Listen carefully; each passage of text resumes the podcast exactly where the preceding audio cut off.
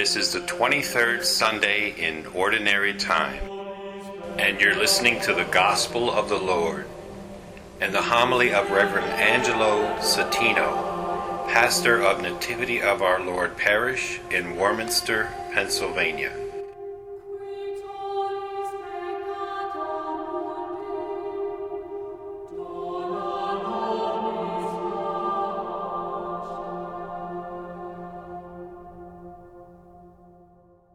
The Lord be with you.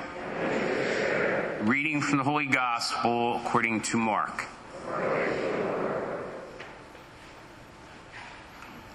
Again, Jesus left the district of Tyre and went by way of Sidon to the Sea of Galilee into the district of the Decapolis.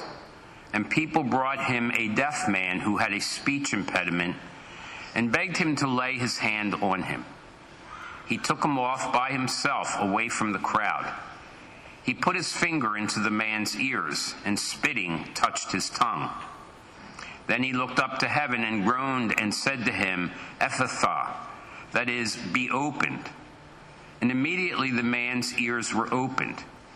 His speech impediment was removed, and he spoke plainly. He ordered them not to tell anyone, but the more he ordered them not to, the more they proclaimed it.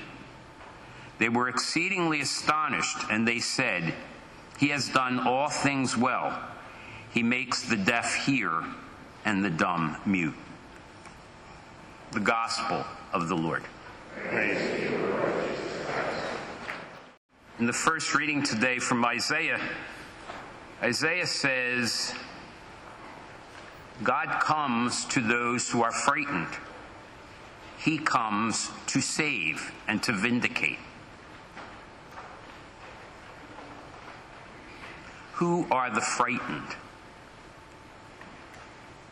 If we look around the world, we're all a little bit frightened of something. And for any of us who have lived any length of time, we know that the world and everybody in it, even the people who love us most, can't save us from some of the things that frighten us. And so we find hope in Isaiah's prophecy to us that God comes to save us. In the gospel today, Jesus has brought a deaf man. You know, people heard that he was curing people. They heard about these wonders that he was working. And so they wanted to see them. And so they brought this deaf man to him. He said he wants to hear.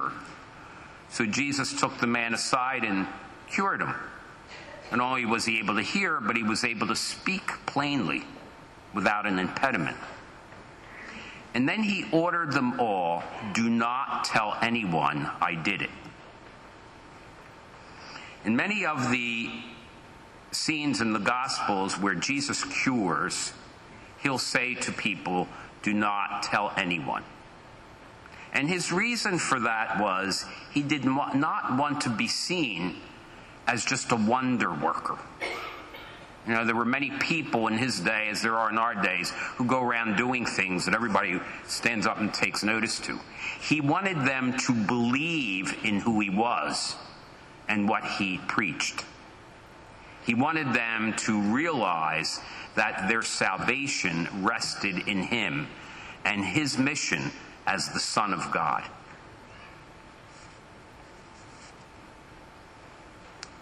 This is the um, official uh, weekend that we end the summer season. Tradition says Labor Day comes and everything goes back to the routine.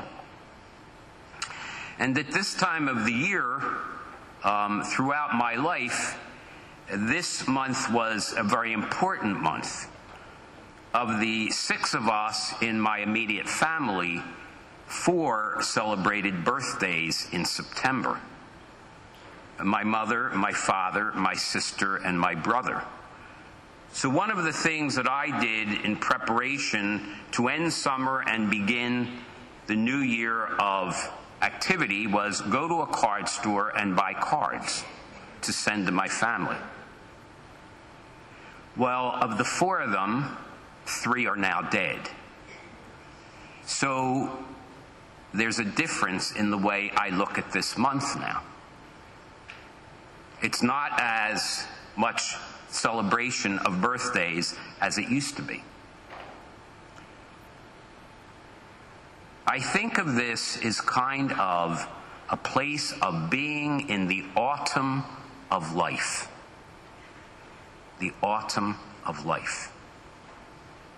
We go through the spring and summer of our lives where it's all about us and growing and our families growing and celebrations and life happening and births and all of those things. And then we go through the autumn of life, where life begins to die as we know it.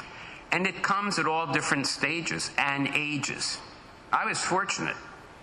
I was 49 years old when my mother died, and she was the first of the three to die. Some people experience the autumn of life much younger. And we begin to realize that this life as we know it is going to come to an end. When we're young and vigorous and all kinds of good things are happening, we think it's going to go on forever. But then autumn comes and things begin to change and die. Our season sort of fits it in that the daylight becomes less and the dark becomes more. What do we do with that? I remember saying when my mother died, said to someone a few months after, just talking about it, I just kept looking at the world and thinking everything is here the way it was, but it's like somebody dimmed the lights. That's exactly how I felt. Somebody turned down the lights. The brightness of the world as I knew it was now much darker and dimmer. And that's what happens when we enter the autumn of life. My brothers and sisters, I tell you always, our faith is our strength for the journey. Jesus did not want the people to look at him as a wonder worker. He wanted them to see he was the Savior who brought forgiveness, redemption, and everlasting life. We don't need to really believe that when we're in the spring and summer of life. But when we get to the autumn and winter, we better believe it. Because if not, autumn and winter are a time of hopelessness and despair. So it's all through our lives that we have to look to Jesus and build a relationship with Him. We have to see Him more than a wonder worker, the one we go to when we want something. I want this now, so give it to me. And if you don't give it to me, I don't believe. That's how the people, many of the people in Jesus' days on earth were. If he worked a wonder, then they'd believe there was something special about him. But if he didn't entertain them or give them what they wanted, they walked away. We do the same thing often. God, give me this. Jesus, give me that. And when we don't get what we want, we walk away. That's not faith in what he came to bring. He came to bring the forgiveness of our sins. And if you and I are honest, we all have sins to be forgiven of. He came to give us strength for the journey in this broken, temporary world. He came to give us hope in the darkness.